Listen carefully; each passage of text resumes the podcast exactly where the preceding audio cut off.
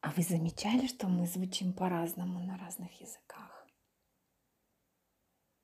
Я не имею сейчас в виду мелодию, мелодику каждого иностранного языка. Я имею в виду тональность, звучание вашего голоса. Именно вашего голоса. Замечали? У меня по-разному. Я на английском звучу ниже. На несколько, не знаю, сложно определить, но я прям чувствую это на слух. Так удивительно. И наиболее нежно у меня получается звучать на украинском. Из тех языков, которые я пока пробовала, на которых я пока пробовала говорить. Это, знаете, как такая зарисовка одной из моих любимых на украинском языке. Ти на мене сердишся? Ні. А розкажи, як ти на мене не сердишся? Обожаю. По-моему, это какая-то квинтэссенция нежности. Хотя, справедливости ради, мне кажется, еще много что зависит от э, нашего восприятия и от того, э, кто влиял на наше восприятие языка, когда мы его учили.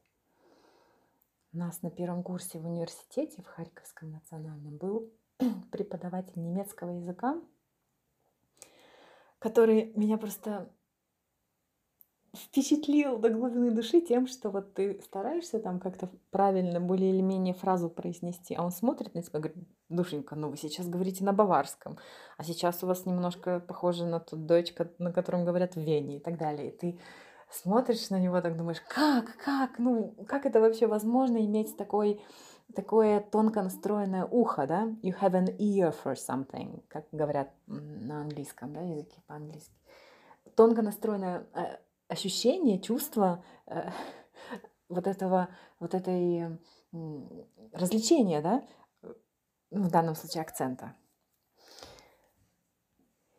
Ну и мне очень интересно стало на эту тему поразмышлять, потому что я не ожидала, что голос звучит настолько ниже и не так нежно в английском. Он какой-то более, да не деловой, не бизнесовый, а какой-то более straightforward, что ли. Так интересно. И хотя еще с другой стороны получается, что, допустим, в многокультурных семьях, да, в семьях из разных культур, там, стран, а, языковых, а, где у каждого а, партнера разный родной язык, можно очень этим здорово пользоваться. можно включать какой-то другой язык, если хочешь быть нежнее, и выключать его, если нужно строго и по делу с кем-то поговорить, да? Ну и вот интересно, какие ваши, какие ваши э, ощущения, какие ваши идеи на эту тему. Может быть, был какой-то такой интересный опыт общения. Это вообще, знаете, удивительная такая тема, как мы выражаем смыслы, эмоции, любовь, какими системами знаковыми мы пользуемся. И меня очень поразила одна фраза недавно. Есть вот правда, да, говорят, что истина одна, правда у каждого своя.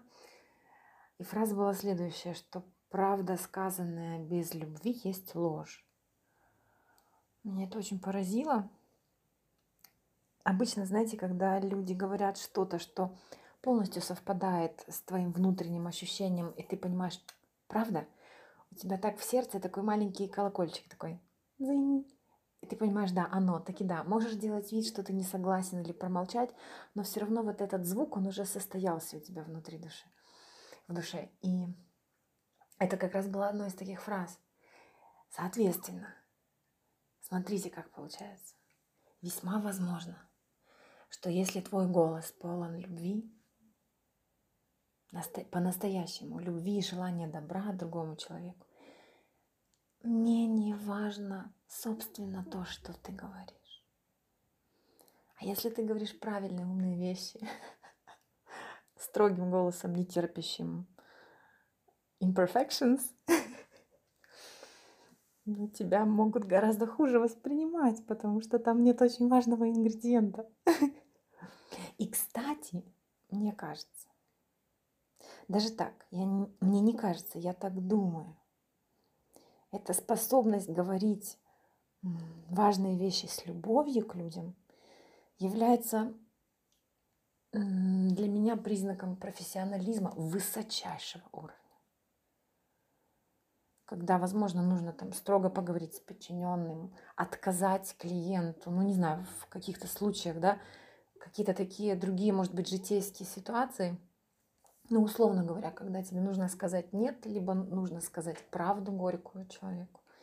Если в этот момент у тебя есть любовь, то любое общение, любая коммуникация, как говорят сейчас, мне кажется, коммуникация это не всегда про душевное, кстати, общение, да, между одной душой и другой, то любое общение, оно становится более эффективным.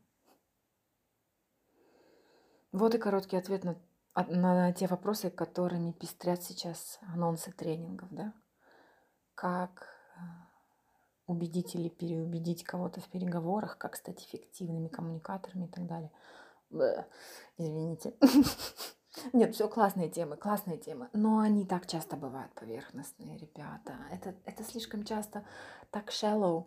Мне хочется глубины, мне хочется любви, красоты даже в бизнесовых коммуникациях, особенно в бизнесе, особенно в работе.